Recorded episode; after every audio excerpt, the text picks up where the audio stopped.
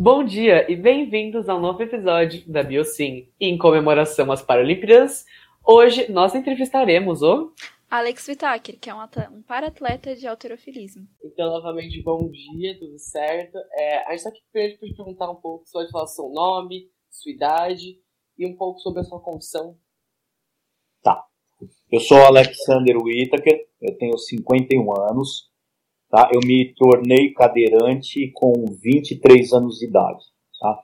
Me tornei porque eu fui assaltado e eu levei dois tiros. Um tiro perfurou a minha medula espinhal e aí eu não, não tenho mais o movimento das pernas, então tive que começar a andar de cadeira de rodas. E como é que isso é, querendo ou não, é um, grande baque, né? Se ser assaltado ainda por cima, levar dois tiros. Como é que foi essa mudança? Como é que você passou por isso? Como é que você se sentiu? Porque eu lembro que eu tava pesquisando um pouco sobre você e eu vi que você era professor de judô antigamente. Sim. Então, é, essa foi o lado mais difícil, né? É, porque no começo eu sempre usei muito o meu corpo. Realmente. Eu sempre gostei de esporte, comecei com esporte com 6 anos de idade e não parei mais. Então, com 23, quando eu tomei o tiro, uh, a minha ocupação, eu estava fazendo o curso de nutrição, estava terminando a faculdade de nutrição, eu já queria trabalhar com nutrição esportiva, e era professor de judô. Né? Então, é uma virada assim na sua vida de 180 graus, né? Porque você começa a remar ao contrário. Porque... E outra coisa, eu não era registrado como professor de judô, nada disso, então é uma coisa complicada eu tive que, do dia para a noite, ficar totalmente dependente financeiramente dos meus pais uh, e também por dia a dia, né? Porque quando você. Eu fiquei três meses internado. Esses três meses foram para controlar uma infecção hospitalar que eu acabei adquirindo no hospital. Tanto que eu tenho as duas balas no corpo, nenhuma das balas foram retiradas, tá? Eles acharam melhor não, não retirar era só foi só para controlar essa essa sepsemia que eles falam, que é uma infecção generalizada. Então eu, eu fiquei internado, e, ou seja, eu não conseguia quando eu saí do, do, do, hospital, eu não conseguia nem tomar banho, né? Era minha mãe que me dava banho, de tão fraco que eu estava. Então foi, foi difícil, não foi fácil não. Mas aí com, com apoio de família, de amigos, você começa a, a respirar de novo. É costume. Sim. E aí, já aproveitando agora, ao invés da, daquele ponto específico, como é que você entrou nessa, nesse mundo do alterofilismo? Você sempre já fazia antes, começou a gostar mais depois? Como é que foi? Então, na verdade, o que acontece? Como judoca, tá, eu fazia musculação para agregar os meus treinos do judô, tá? Uh, e todos os meus amigos também praticavam esporte. Então, uh, depois do tiro, né, eu não pude mais fazer o judô, a qual eu já competia, porém eu não eu não tinha muito destaque como um judoca, tá? Eu era eu era um atleta mediano. Hum. Então e eu fazia o judô para complementar. Desculpa, fazia musculação para complementar. Ah, como eu sempre gostei de esporte, depois do tiro eu, eu fui eu fazendo reabilitação, né, fazendo fisioterapia um fisioterapeuta me falou que tinha. Eu estava comentando com o fisioterapeuta que eu sentia necessidade de voltar a competir. Ele falou: olha, existem competições de natação para deficiente físico.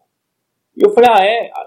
Como é que funciona? Ah, você tem que se inscrever num clube e o clube coloca você para participar. E foi o que eu fiz. Eu me inscrevi no clube mais tradicional de São Paulo, que é o, o Clube dos Paraplégicos de São Paulo. Esse clube tem mais de 50 anos de existência. E eu comecei a nadar pelo clube. Aí, isso em meados de 94, 1994, mais ou menos isso, tinha uma competição de natação em Porto Alegre. E eu fui para Porto Alegre competir. Só que aí eu, eu nadava o suficiente para não morrer afogado, não dava para competir. Tanto que essa prova foi realmente isso. Eu entrei para competir e eu eu estava competindo, foi para não morrer afogado mesmo. Né? E aí os rapazes que estavam lá, eles olharam para mim e falaram: "Poxa, cara, você tem, você tem uma estrutura corporal forte, tá tendo uma um, uma competição aqui de levantamento de peso". Eu falei, pô, levantamento de peso de cadeira de rodas, como é que é? eles me explicaram que, na verdade, nada mais é do que o movimento de supino em academia. Eu falei, ah, isso eu faço na academia. Os caras, ah, vai lá e tenta. E nessa de tentar, eu acabei ficando em segundo lugar, em Porto Alegre. Aí quando eu voltei para São Paulo, eu procurei um amigo meu, o Júnior, que já era meu amigo antes do acidente, e ele tinha uma academia. Eu falei, Júnior, poxa, olha, fiz isso, gostei, quero treinar para isso. Ele falou, tá bom. Aí começamos a treinar. Aí foi assim que, que acabou entrando o levantamento de peso na minha vida. Agora, só por uma curiosidade mesmo, porque eu acho que às vezes muitas pessoas têm, mas como é que é a sua rotina de treino? Você treina todo dia? Porque. Como é que funciona, mais ou menos? É, na verdade eu treino todos os dias. Eu sempre gostei muito do treino, né? Então a única coisa é que eu, é, eu, eu alterno os grupos musculares para não treinar todo dia, para você não fadigar, né? Até não se lesionar. Tanto que a gente está falando de, assim, 28 anos de treino em 28 anos de treino, eu só tive duas, duas lesões graves, pode-se dizer assim. Porque eu sempre cuidei muito dessa parte. Então, eu alterno, por exemplo, segunda, quarta sexta eu treino é, peito, ombro e tríceps. E nessa de treinar peito é o treino específico do movimento de supino. Os outros dias, é, segunda, quarta, terça, quinta e sábado, eu treino costas e bíceps. Faço um pouco de abdômen e quando dá eu nado um pouco também, que é o meu treino cardiovascular. Então eu vou sempre alternando, né, para não fadigar muito o músculo. Então desde pequeno nunca parou de fazer nenhum tipo de exercício, mesmo com você só ficou aquela, aquele período de reabilitação, né? Assim, é, fala, por exemplo, agora com pandemia, no início começou meio complicadinho, mas falar para você parar, eu nunca parei. Tá? Eu sempre. E na época também do tiro, né? Só do tiro. Entre você se reabilitar e começar a. Eu fiquei três meses internado, né? Quando eu o tiro. E aí você sai, e até você você está emocionalmente preparado para voltar a treinar, pode-se dizer aí que eu acho que foi a maior época. Então eu fiquei um ano sem treinar, tá? Mas aí depois disso eu voltei com tudo. E você falou que você fez nutrição. A nutrição você fez porque você também gostava muito dessa área, porque você falou que você está fazendo nutrição para esportes. Então, quando você começou a faculdade, era por causa disso? Por você gostar de treinar ou era outro motivo? É. Na verdade, era assim, né? Eu, eu comecei faculdade de nutrição porque eu gostava. Mas também uh, porque era o curso, na época, porque era o curso que mais tinha mulher e eu queria estar no meio da mulherada também. Você vê que eu era um cabecinha de, de vento. Né? Mas é bom que você gostou, né? Então, e hoje em dia Não, ajuda, muito, né? Muito, muito, muito. E tanto que é, o que me auxiliou, assim, nos meus treinamentos, é, foi muito importante todos os conhecimentos que eu tive de nutrição, porque o levantamento de peso, né, você precisa controlar o seu peso, eu tenho que manter em campeonatos o meu peso baixo, então, a minha dieta, quem fazia, durante muito tempo, eu fazia a minha alimentação, eu mesmo cozinhava para mim. Depois, um dia, eu terceirizei isso para minha mãe, então hoje quem faz é minha mãe para mim. Mas, durante muito tempo, eu mesmo fazia a minha comida.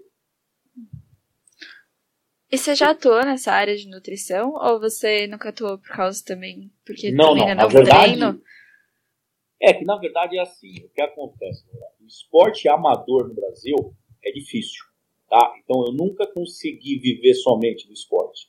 Na verdade, a nutrição sempre esteve do meu lado. Foi a nutrição que me deu base financeira também para estar tá treinando, tá? Eu sempre atuei e atuo ainda como nutricionista. Eu sou nutricionista. É que hoje o meu, o, o meu maior, a minha maior clientela são atletas, né? Atletas de alta uhum. performance que já me conhecem e me procuram em função dos meus rendimentos, né? É, como atleta, então eles acabam me procurando. Aliás, você é de onde mesmo? São Paulo, capital. É, de onde a gente é também, tá? Tudo aqui de pertinho. É, eu sou, sou na, na zona norte de São Paulo, ah, a gente também, então, tá tudo aqui pertinho. Ah, é? Ah, olha que legal. Capaz a gente já tá ter, ter até se visto por aí. Vocês é, treinam aonde? É, aqui na Zona Norte. A gente. É que na verdade a gente não treina. Eu não treino. A gente principalmente na pandemia, não dá pra fazer nada, né? A gente tá presente Sim. de casa, eba! Mas a gente mora perto de Santana, assim, sabe? É, eu moro do lado do Hospital do Mandaqui. Ah, é pertinho, então, é. Estamos aqui, ó, do lado do outro. Olha, eu treino, ah, muitas vezes eu treino na ED, ali na Augusto Poli, ou na Bluefit, ali na Dr. Zucchini. Ah, conheço, é. Nunca entrei, mas conheço. São é. academias boas aqui da região. E a gente tá vendo agora, hoje teve. Hoje no dia que a gente tá gravando, teve as aventuras das Olimpíadas. E eu queria saber se, tipo. Porque se eu não me engano, você tá inscrito para as Paralimpíadas, não tá? Então, na verdade, eu tenho quatro Paralimpíadas, tá? Eu já fui para quatro Paralimpíadas como atleta. A minha melhor classificação foi em Atenas. Eu fui quarto lugar na Paralimpíada de Atenas. Né? É, recentemente, é, recentemente não. Já antes de. Eu não fui para o Rio de Janeiro porque eu tive uma lesão muito grave no cotovelo, que não permitiu ir para o Rio de Janeiro. E depois disso, fazendo muita fisioterapia, fisioterapia, eh, começou a demorar e eu não consegui também classificação para o Japão. Então, num primeiro momento, havia uma proposta para eu ir como nutricionista da delegação, tá? Mas aí, é, junto com o Comitê Paralímpico, mas aí houveram algumas mudanças no, no caminho e eu acabei deixando de ser nutricionista do Comitê Paralímpico Brasileiro. Eu era nutricionista depois do Comitê Paralímpico Brasileiro. Eu cuidava de todos os atletas lá. Mas uma das condições para eu ser nutricionista do, da, do comitê era eu deixar de ser atleta. Ah. É, aí você já percebeu tudo, né? Pela sua. é, é, é que você tem que. É meio complicado, né? Porque querendo não é uma coisa que você gosta muito. Então, tipo, não dá pra você desistir Sim. de um ou do outro. Tipo, não posso fazer os dois. É, então, mas o que acontece? Como nutricionista, eu, eu teria, entre aspas, tá? Não, não é uhum. é poder, mas eu poderia vetar alguns atletas em função do peso. Então, eu também eu entendo que seria. Fica uma situação meio controversa, né? Eu estar tá, uh, atuando dentro do Comitê Paralímpico e ser atleta dentro do comitê. Então é uma coisa é. meio. E até porque, vamos, vamos, vamos pensar uma outra situação. Uh, vamos supor que eu estivesse em Tóquio como atleta.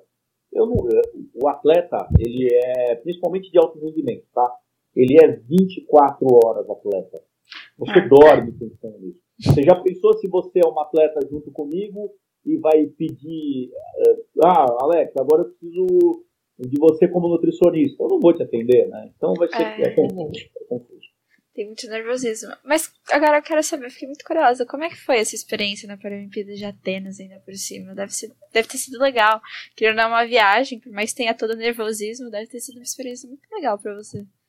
Nossa, é, é assim, é, já foram muitos países que eu conheci, tá? Uhum. Agora, uh, nenhum, nada se descreve realmente para quem gosta de esporte você ir para uma Olimpíada. A minha primeira Olimpíada foi de, da Austrália, uh, foi em Sydney. Olha, foi maravilhosa, mas é engraçado você ter falado isso. O fato de ter ido para Atenas, que é o berço do esporte, uhum. para mim foi assim a que mais realmente mexeu comigo tanto que eu me preparei tão bem para ela que foi a que eu cheguei mais próximo da medalha paralímpica, que para mim eu já tenho todas as medalhas, a única medalha que falta para mim é uma medalha uma Olimpíada, tá? Eu sou bicampeão mundial, sou campeão para-pan-americano e sou 20 anos consecutivos campeão brasileiro. A única medalha que falta para mim é de uma Paralimpíada. Então, quando eu tinha tudo na cabeça que seria em Atenas, né? Quer dizer, ia fechar com chave de ouro. Uhum. Mas Deus sabe o que faz, né? Com certeza, é. Tá, tá deixando o gostinho pra próxima. Que a próxima agora vai ser é, Paris 2024. Ah, é, disseram recentemente que ia ser. Mas então, isso é legal. Provavelmente eu vou ser o atleta mais velho do levantamento de peso competindo. Eu já estou focando isso, entendeu? Eu tô, eu tô já me planejando mentalmente para isso. Mas eles não tem. Nas Olimpíadas não tem muito, né? Porque eles categorizam por peso, não por idade, né? É, então, porque o levantamento de peso, né, é, em si, é um esporte que também você tem uma vida útil um pouco maior. Porque depende também da maturidade muscular. Isso você consegue com o tempo, né? Uhum. Então, é, vai depender muito da sua vida é, no dia a dia. Se você dorme bem, se você se alimenta bem. Então, isso você tem uma longevidade dentro do esporte maior. Aliás, quanto foi o máximo assim que você já levantou?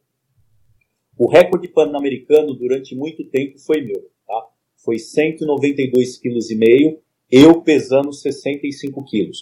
Porque de repente você pode virar e falar, ah, mas pô, eu vi um cara lá que levantou 200 quilos. Tá, mas você tem que ver quanto que ele pesa, né? Porque também não adianta você levantar 200 quilos e você pesar 130. Eu levantei 192 pesando 65 quilos. É muito. Não, é, é, é, é, é muito, um pouquinho. Muito, porque, tipo, a gente vê na internet a galera, tipo assim, claro que não é nenhum atleta, etc. Mas vê a galera puxando, tipo assim, pô, chega, chega no 20, no 30, tá tipo, o braço tá caindo, sabe?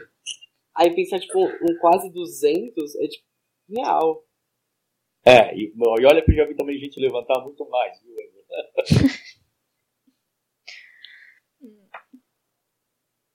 é, pensando nisso, de. Fora. Você falou que essas balas ainda estão dentro do seu corpo. Sim. Você precisa fazer algum tratamento para isso? Ou precisa ir pro hospital? Ou é uma coisa que tipo, não, já tá no seu corpo tá acostumado mesmo? É, porque na verdade, Laura, quando você toma um tiro, a bala ela entra numa temperatura muito quente no teu corpo, né? Uhum. Então ela praticamente ela entra estéreo. O problema é o estrago que ela faz quando ela entrou. Então, ah, perfurou, pô, pegou o coração, perfurou o rim, perfurou o fígado. Aí você vai ajustar qual foi os problemas quando ela entrou. Se ela entrou e você conseguiu sobreviver, dá para você conviver muito bem com ela no corpo. Entendi. Aliás, que ótimo, porque sobreviver a, a, um assalto assim, a gente sempre vê muita coisa, principalmente nesses últimos anos, né? Essa questão de violência, essa questão dos noticiários, que acaba sendo, você fica tipo, nossa. Então, para vocês, uma experiência realmente chocante, né?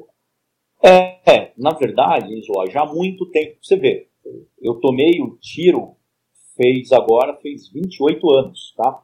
Já que eu vocês não, não tinham nem. Vocês nem pensavam em nascer, né? Uhum. Quando eu tomei o tiro. E uh, já tinha muito problema é, de segurança, tá? Só que não era tão noticiado como é hoje, né? Hoje você vê muito mais isso.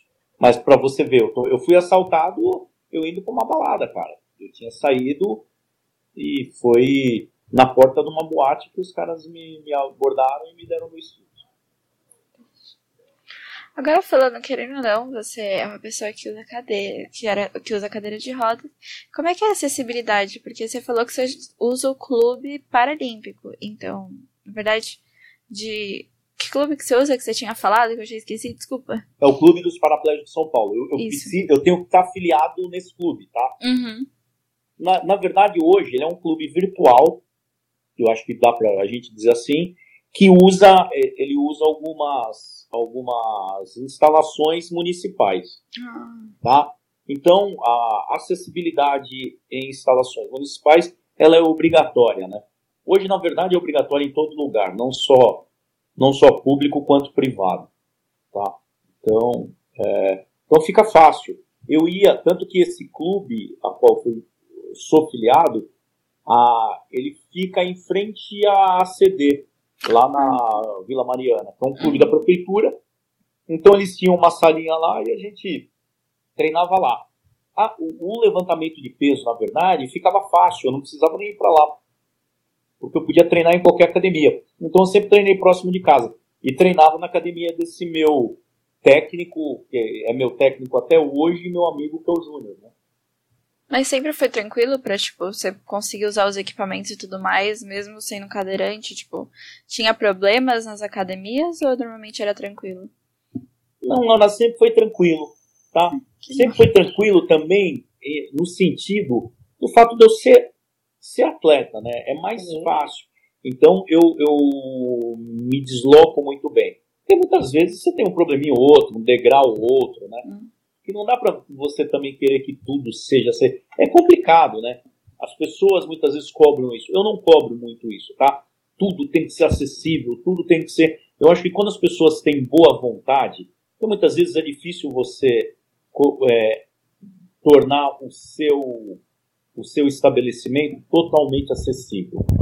Por causa de projeto, por causa de tombamento históricos. E, existe uma série de problemas que possam ocorrer. Mas eu acho que quando o pessoal tem boa vontade, tanto da parte de quem precisa de acessibilidade, quanto da parte de quem teria que proporcionar acessibilidade, fica muito mais fácil conviver com isso. Aliás, a cadeira de rodas que você usa geralmente é aquela comum ou é, é um outro tipo motorizado? Não, é se eu falar para vocês, vocês vão dar risada de uma coisa, tá? É, quanto vocês acham que custa uma cadeira de rodas? Pode chutar aí. Não sei, eu acho que uns 400 reais.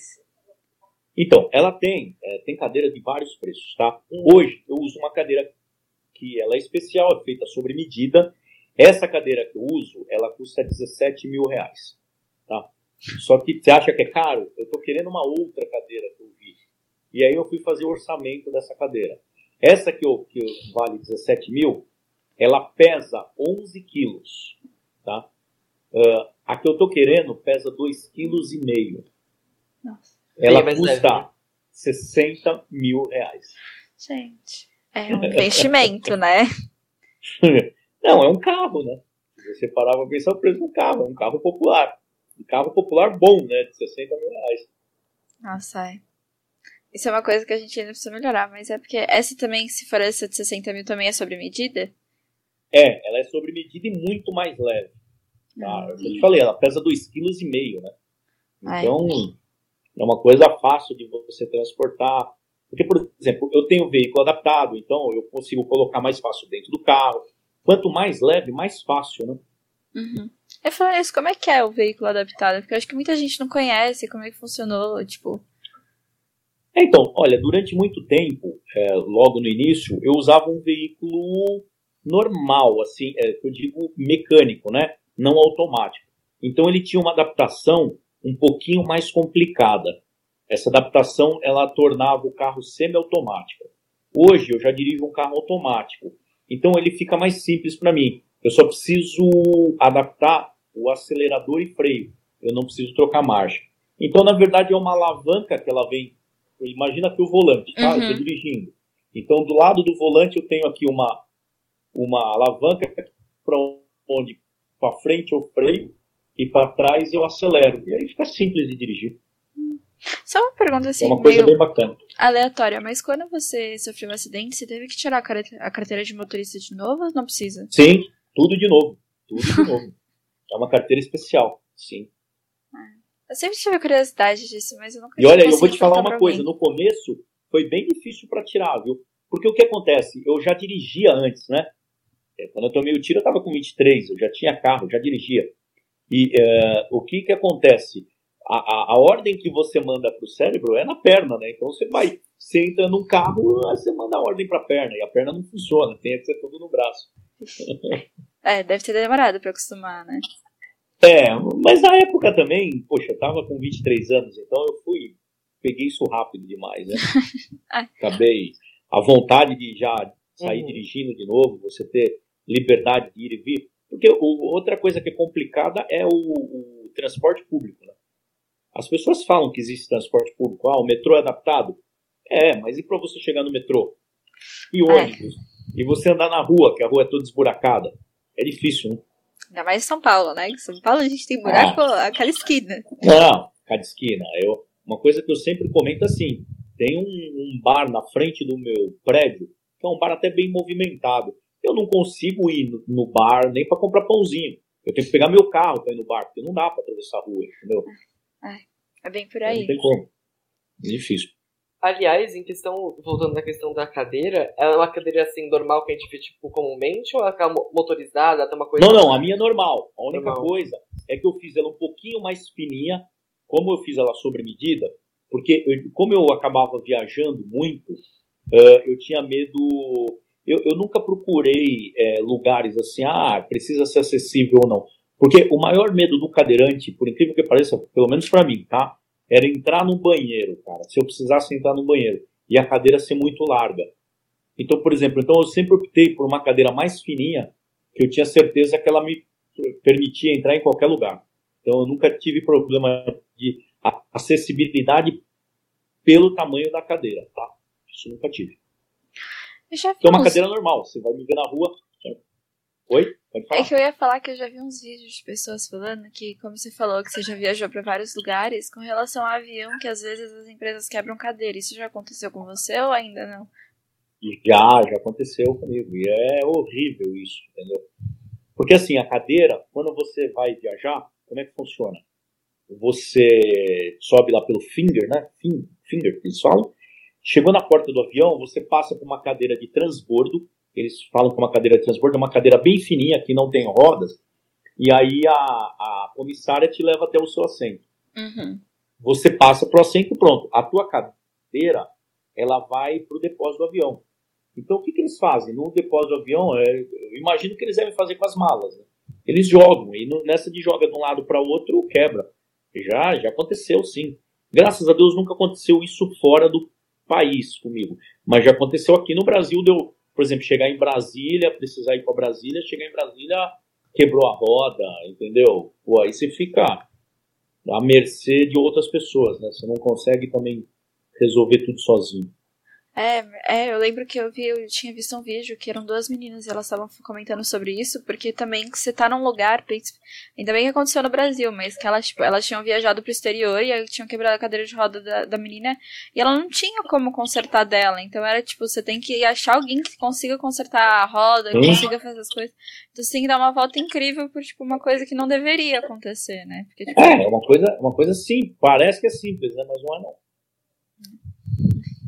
Aliás, agora levando em consideração de novo os, jogos que você já participou, todos os campeonatos, qual você acha que foi o que você mais gostou de participar e por quê? Olha, então, é, são duas situações que eu mais gostei de participar. É, uma, um, um, jogos que marcam muito para mim foi a Austrália. Talvez por ser o primeiro. E uma coisa, a Austrália ela, a Austrália ela não é adaptada. A Austrália ela foi planejada. É totalmente diferente, entendeu? Porque ela é toda acessível. Puta, foi uma coisa maluca para mim. A Grécia, uh, a história da Grécia me comove muito. Mas para eu andar na, na Grécia era muito difícil, né? Para eu ir no centro histórico lá, ver o Paternon, ver tudo isso, não dava, entendeu? Sozinho eu não conseguia. Então, é uma mescla aí de sentimentos. Eu, a Grécia tem o lado histórico, que eu, meu, eu adoro, até voltaria para a Grécia. Só que a Austrália tem uma coisa maluca. Hoje, se eu tivesse que escolher um dos países que eu gostaria de morar, seria a Austrália. A cidade é realmente muito disparada lá? Como? Desculpa, não entendi. Esse planejamento de acessibilidade é realmente muito disparado? Muito, cara, muito, muito. Não dá para te contar. É muito. Não tem. Entendeu? Por exemplo, eu chegava. Eu lembro uma situação que eu estava com o meu técnico, a gente estava na Vila Olímpica, ele virou para mim e falou: Olha, vamos. Eu ouvi falar que tem um outlet aqui da, da Nike, vamos nesse outlet? Eu falei: Vamos. Pô, e aí a gente falou: Ah, vamos pegar. Olha, o metrô era totalmente acessível. Mas, meu, era tão gostoso andar na Austrália que a gente foi na rua andando porque não tinha problema nenhum, uhum. cara. Então, meu, é, é coisa absurda. Coisa absurda de se falar. Outro lugar bem bacana, mas eu ainda dou preferência para a Austrália. Por exemplo, Canadá também é muito bacana, entendeu? Toronto, Toronto, meu, a acessibilidade de Toronto também é maravilhosa. Transporte público em Toronto, muito bacana. Que acaba sendo já planejado para certas necessidades, né? É, e se você parar para pensar, não é só o cadeirante, né? Uhum. Quando a gente fala também é, necessidades especiais, a gente também pode estar falando de um idoso, uma mãe com carrinho de bebê. Então tem uma série de situações. Então quando você já planeja tudo isso, a sociedade vive melhor, né? Porque você evita uma série de problemas. Sim. Com certeza. Você é, você já foi, participou de outras Olimpíadas. Eu queria saber como é que é a comissão paralímpica, se que você até já quase foi nutricionista. Falando nisso, você já foi nutricionista alguma outra vez ou em 2020 foi a primeira vez que te convidaram? Não, não, eu já tive, já tive alguns trabalhos internacionais como nutricionista. Já fui para já fui para jogos na Colômbia, já fui para jogos na França como nutricionista. Então já tive bastante acesso a isso. É, é bacana, né? Mas ao mesmo tempo dá aquele friozinho na barriga porque você quer ir como como atleta, né? Uhum. Então é, é, difícil lidar tudo isso. O atleta, muitas vezes, você não sabe a hora de parar. Eu acho que ainda não é minha hora de parar. Então, quando você se vê numa outra situação, você fica meio perdido também, né? Por mais que você esteja é, inserido no contexto dos jogos, fala, ah, não, o cara tá trabalhando, tudo bem. Mas não é o mesmo friozinho na barriga, viu? Eu só posso garantir para vocês. E, então, e aí eu queria saber como é que é a sua relação com a galera da Comissão Paralímpica, também com os outros atletas brasileiros que já viajaram para vocês com as Olimpíadas, como é que é isso? Porque querendo não, deve existir um pouco de competitividade, porque... porque eles... Existe muita, Laura, existe muita competitividade. Só que aí, como nutricionista, é uma coisa diferente. Uhum. Mas como atleta, nossa, isso, entendeu? Eu acho que sempre vai existir, né, em qualquer modalidade, uhum. tem aquela... A, a, até porque Muitas vezes, quando você está indo para uma Olimpíada, então cada um já garantiu a tua vaga. Mas antes disso, é um trajeto longo, né? Porque muitas vezes as pessoas se enganam também. Ah, o que, é ir para uma Olimpíada? É, o Alex querer ir? Não, são quatro anos que você tem que ir escalando, ganhando campeonatos e se classificando.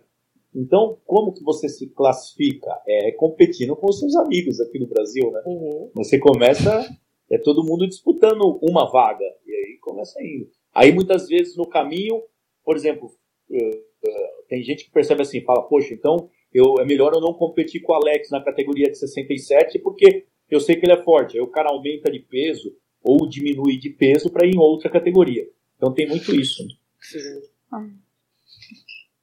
É, o, o, que eu ia perguntar agora é. Nossa, acabei de a pergunta principal, mas como é que você vê os Jogos Paralímpicos? Se não me engano, eles vão ser dia 25 de agosto esse ano, não é? Se não me engano. É, eles começam um pouquinho depois, né? Eu acho que é, são 15 dias depois que termina os Jogos Olímpicos mesmo. Então, tempo de... é que também, o que acontece, Jorge? A gente está no, no, meio de uma pandemia, né? Está tudo confuso para todo mundo, cara. Eu não sei se vocês devem ter acompanhado, para vocês verem meu, uma das coisas mais bonitas de, toda, de todas as Olimpíadas que eu já participei é, é justamente a abertura. Uhum. Hoje a gente vê que foi uma abertura bem modesta perto de todos que foram, né? Que até, até pelo fato de não ter público. Então, eu não sei como vai funcionar tudo agora, tá? tá é, novidade para todo mundo. Mas... Óbvio que o pessoal lá já deve saber. Sim. O que eu quero dizer para você, por exemplo, eu não tenho acesso a como que vai ocorrer tudo isso lá. Mas digo, dos anos anteriores, como é que você vê essa diferença entre a Paralimpíada e a Olimpíada em si? E tá, em que sentido você fala? não sei, eu acho que. Rendimento? Porque as pessoas sempre falam isso, tá? Eu vou te falar o que acontece. Ah, por que, que a Paralimpíada consegue mais medalha do que a Olimpíada? Uh, não dá para você equiparar, tá? Primeiro porque hoje o Brasil é realmente uma potência paralímpica. Então a gente tem muito mais atletas envolvidos, atletas paralímpicos envolvidos do que atletas olímpicos. Então as modalidades é mais fácil, mais difícil não. Só é, só é um pouco mais complicado. Mas a vida útil do atleta paralímpico é maior. Então é, tem uma série de situações aí que não dá para a gente definir. Agora sim, a, a única dificuldade que a gente percebe maior é o retorno da mídia. É, você não escuta falar de Paralimpíada, né? É uhum. complicado. De uns anos para cá melhorou bastante. Mas vamos ver agora. O maior exemplo, vamos ver qual, qual vai ser o espaço que a mídia vai dar. E, e quando a gente fala mídia, né, a gente está querendo ser está querendo ser politicamente correto. Na verdade, quem sempre foi detentora dos, dos é, dos direitos é a, é, foi a Globo, né? Então, quando ela compra o direito, ela tem o direito de transmissão da Olimpíada e da Paralimpíada. Vamos ver o que, que vai acontecer. Você achava que realmente precisava de um, uma maior visão, uma visibilidade das Paralimpíadas, porque realmente eu, eu sou estou falando muito pouco por acharem que é, não sei, é ruim, que é inferior de algum sentido. É, eu acredito. Durante muito tempo eu questionei isso, tá? Porque olha, eu vou te falar o seguinte: é, com todos os títulos que eu tenho, a coisa mais difícil que tem é arrumar patrocínio. Agora vamos imaginar uma coisa. Vamos imaginar você como dono de uma empresa grande. Por que que você vai eu vou lá, bato na tua porta, falo, Endo, olha, eu vou competir. Você quer me patrocinar? Por que, que você me patrocinaria? Só se é porque você gosta de mim. Porque, cara, você nem escuta falar, entendeu? O patrocínio, o patrocinador, ele quer um retorno, de mídia que seja, algum retorno. Então, ah, tá, você aparece na televisão? Não, não aparece. Agora, se tá lá, tua marca aparecendo, é uma coisa diferente, né? Olha, eu não sei se vocês sabem, eu, eu cheguei a postar isso. Você sabia que um dos patrocinadores da Olimpíada é a Toyota, tá? A Toyota, ela não está divulgando porque ela não quer que associa a Toyota, principalmente no Japão, à pandemia. A Toyota, você não vai escutar falar nada da Toyota. E a Toyota é um dos patrocinadores. E olha, deve ter colocado dinheiro aí, meu. Não deve ter sido pouco, não. Você imagina, então, para um, um atleta paralímpico. É muito difícil, né? uhum. se arrumar patrocinador. A Toyota, eu tinha visto uma notícia sobre esse Toyota, né? Porque no Japão a Olimpíada está sendo, tipo, bem rejeitada, porque querendo ou não lá, a pandemia ainda está muito atrasada, eles não estão vacinando, tipo, muita gente, então a população é, não é que tá eles não têm essa feliz. cultura lá, né? Eles não gostam muito de vacinas, né? E o próprio povo japonês já tem aquela, a, por exemplo, andar de máscara para eles lá é normal, né? Já. Uhum. E com, eu sei que é complicado, né? Só uma pergunta que eu não sei se você saberia me responder, mas o fato das Olimpíadas, das Paralimpíadas serem depois das Olimpíadas, tem alguma coisa a ver ou é só por, tipo, organização? Uh, eu acredito que seja por organização. Tanto que o uh, nome primeiro era Paralimpíada, depois virou Paralimpíada, era em função de paralelo, tá? Não era porque ser ah, atleta paralímpico, atleta deficiente, não. Era em função de ser paralelo. Até porque você imagina uma logística, né? Desse porte. É, aí a gente está falando de muitos atletas, então começou por isso até por para ficar uma dinâmica melhor, tá? É, então acabou a Olimpíada, eu acho que é o tempo deles se reorganizarem a vila, os estádios, aí já prepara tudo para a Paralimpíada. Tanto que quando já é feito a, a Vila Olímpica, já, ela já é, acess, já é acessível.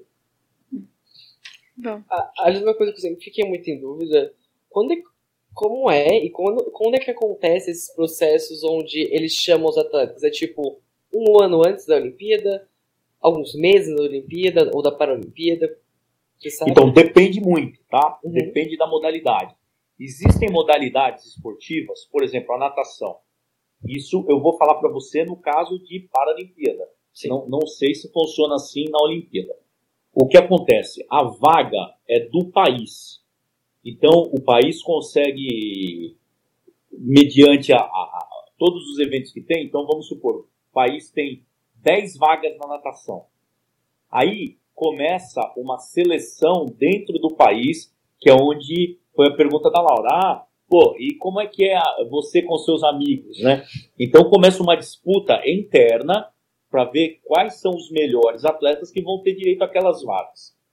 No caso do levantamento de peso, não, é diferente. Durante esses quatro anos, a gente vai participando dos campeonatos e a vaga é do atleta. Então, quem é o melhor atleta na categoria 65 quilos? É o Alexander. Então, o Alexander já está garantido nessa vaga. Então, o que acontece? Você tem sempre que estar tá participando dos campeonatos. Não é, por exemplo, a próxima Olimpíada vai ser em 2024. Não adianta eu aparecer só em 2023 achando que eu vou conseguir a vaga para a Olimpíada, entendeu? Eu tenho que estar participando de todo de todo o circuito, né? De todo esse é, como é que eu vou te não é bom de todo esse planejamento, desde campeonato mundial, campeonato pan-americano, campeonatos regionais, para você conseguir a vaga. Agora, só para perguntar se você tem alguma história que seja única ou que você queira contar, dividir pra gente, que você lembre que tipo, realmente te marcou de Olimpíadas, de ser um atleta paralímpico. Olha, é...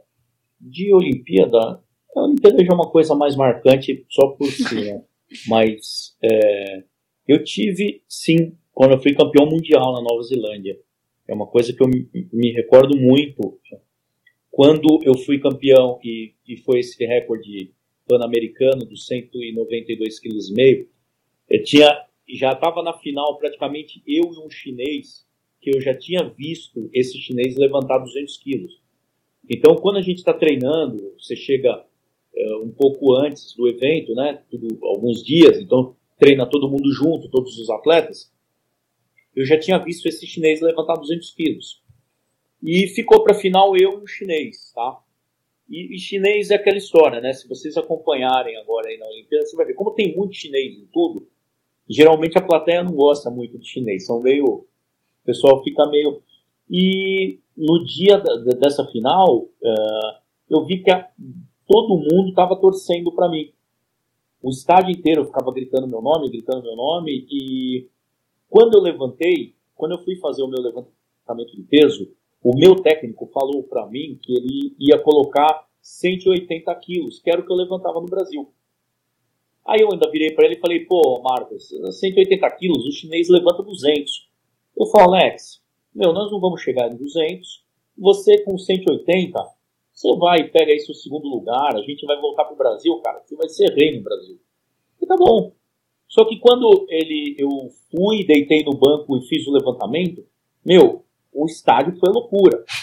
Eu virei e não estava entendendo nada, né? Falei, pô, o que está acontecendo?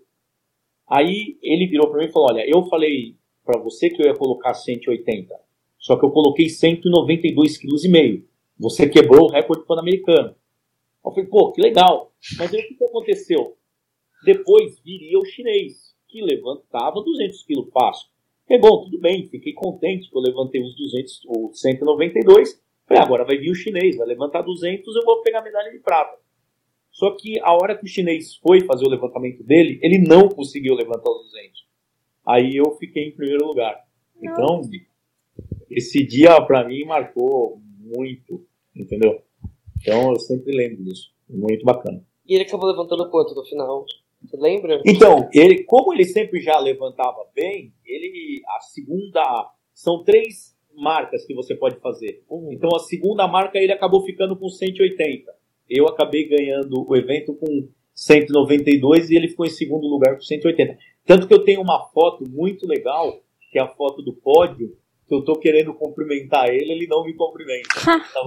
eu acho que ele tava meio pé da vida, né? ele tava ferido.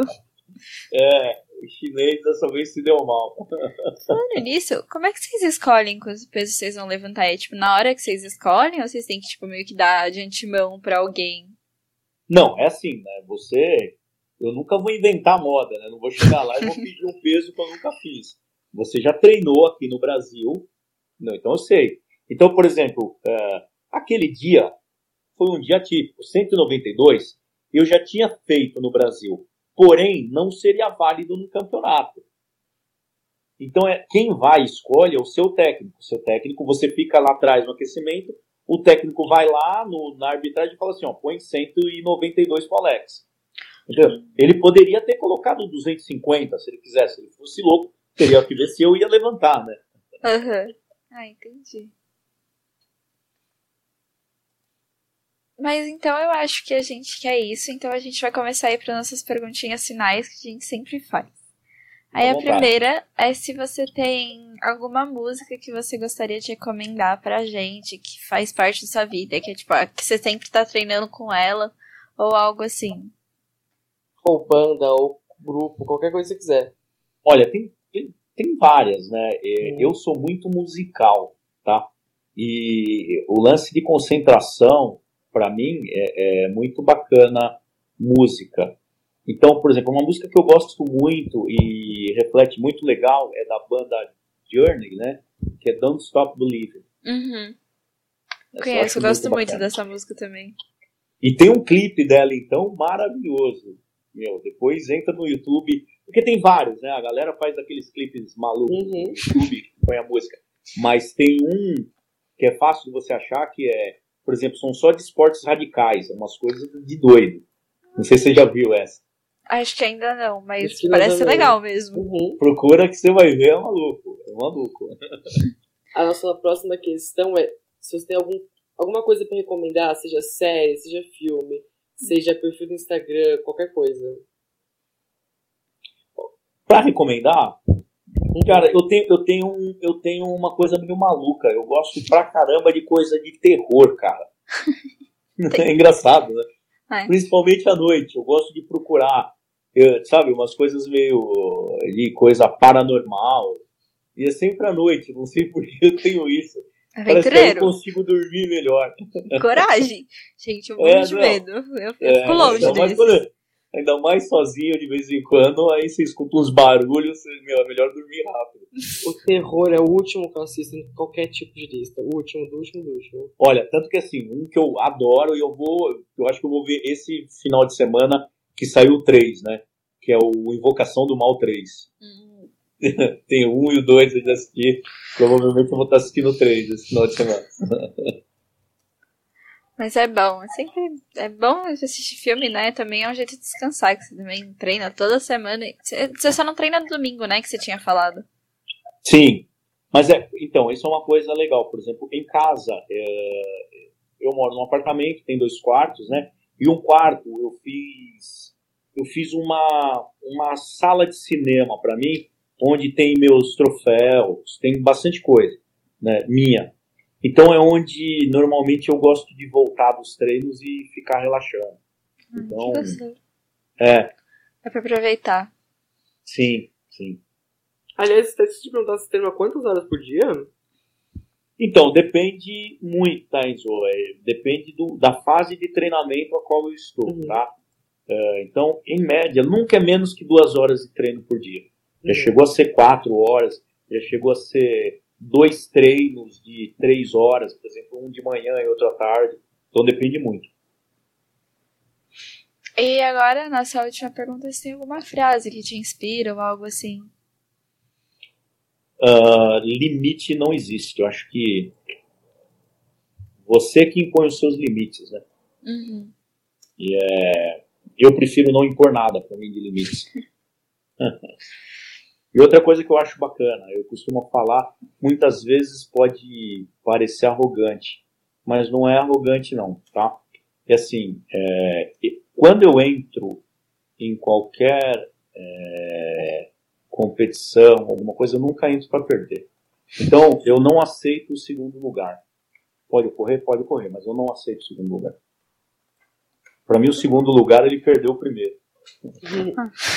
Nossa, eu sou muito assim. Eu, eu, gosto, eu gosto sempre de sonhar muito alto, sabe? Eu sempre gosto de focar muito alto. Mesmo que, tipo, acabe não acontecendo, eu prefiro, tipo, É jogar a barra lá em cima, sabe? Então, você entendeu o espírito da coisa. Uhum. Não é arrogância, entendeu? Não é falar, ah, eu só sou o primeiro. Não, não é. Eu entro para ser o primeiro. Pode, óbvio, pode ocorrer uma série de situações. Uhum. Sim, mas eu entro com o intuito de ganhar. Se não for para ganhar, eu não entro. Não.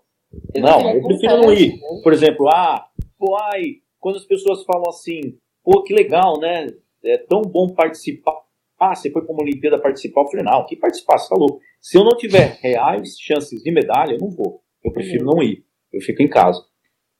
Não, eu acho que o legal é dar o máximo. Eu sempre gostei muito de dar o máximo de tudo, em tudo, sabe? Sim. Colocar a barra lá em cima e ver até onde eu chego. É isso aí. Ficar no degrau É, é dois, você ok. brigar com você mesmo, né? Você se superar. Uhum. Não é tipo você competir com outro, é tipo, mano, competir com você mesmo. É isso E aí. alcançar onde der. É isso aí. Concordo plenamente com você. E na verdade, eu acho que eu tenho uma última pergunta que é que eu acho que é impactante. Como você, você acha que você teve um grande impacto, uma grande mudança antes e depois do acidente? Total, cara. São dois Alex, tá? Ah, é, tanto que quando a Laura perguntou ah, da nutrição, é, é até um jeito de colocar para você o que, como que mudou a cabeça do Alex. O Alex antes do acidente foi um cara que foi querer fazer nutrição porque era o curso que mais tinha mulher, cara. Tem cabimento uma coisa dessa? Não tem, né? Uhum. Hoje é, não, não passa nem isso na minha cabeça. Então, são coisas completamente diferentes. Então, são dois, Alex, sim, impactou muito a minha vida. É, hoje eu me tornei uma pessoa muito melhor. Procuro me tornar sempre, sim. mas foi o que deu start para eu sempre querer me tornar uma pessoa melhor a cada dia. Infelizmente eu tive que passar por isso, mas eu acho que eu passaria tudo de novo, viu, Angel? Não mudaria nada não, cara. De repente a pessoa que você se tornou por conta disso, né? Tudo que aconteceu. Como? Eu não entendi. Não se arrepende de tudo que aconteceu. De jeito nenhum. De jeito nenhum. De jeito são, nenhum. São as coisas que acontecem na vida que faz a gente se tornar quem a gente é, né? Com certeza. Com Até certeza. porque quem diria que você viraria um para-atleta de alterofilismo, tipo, se nada tivesse, tivesse acontecido, né? De jeito nenhum, cara. nunca. Eu nunca teria ido para uma Olimpíada. Nunca. Nunca. Mas então acho que é isso. A gente agradece muito por você ter participado do nosso podcast junto com a gente. Então, se você quiser dar um tchau, fazer algum fechamento, uhum. fica à vontade. Não, eu quero, quero agradecer a oportunidade que vocês me deram de contar um pouquinho mais sobre a minha história e colocar isso para vocês. Agora, até em primeira mão, eu saí fora do Comitê Paralímpico como nutricionista, porque eu vou voltar em 2024 que eu quero voltar a ser o melhor do mundo, como eu já fui por duas vezes. Então eu vou, em 2024, eu vou estar trazendo essa medalha de novo. Com certeza. A gente Mas... vai estar aqui torcendo por você. Uhum. Obrigado. Acho, acho, que eu me perdi um pouco. É, a Paralimpíada é diferente de, de ser mundial? Sim. Uhum. Você tem você tem Olimpíadas e campeonatos mundiais. Eu, uhum. tenho, eu sou bicampeão mundial. Já fui campeão mundial duas vezes. Eu nunca fui campeão numa Paralimpíada. Então você quer ser mundial mais uma vez e tentar a Paralimpíada? Com certeza, com certeza. Aí com certeza eu torcendo em Paris, né? Paris 2024. Já vamos, já vamos aí, eu preciso dessa torcida toda e, meu, e é bem melhor Paris do que Tóquio. Vai tudo bem que Tóquio pelo menos mais Paris é mais fácil pra gente ir, né? Vamos levar uma galera toda pra Paris. Já tem que começar a estudar o francês, hein? É, já vamos, meu, já vamos chegar lá arrebentando. Eu quero essa torcida Sim. toda pra mim lá. Com certeza. Muito obrigado de novo. Eu que agradeço. E nunca se esqueça, seja e crie a sua própria sinfonia.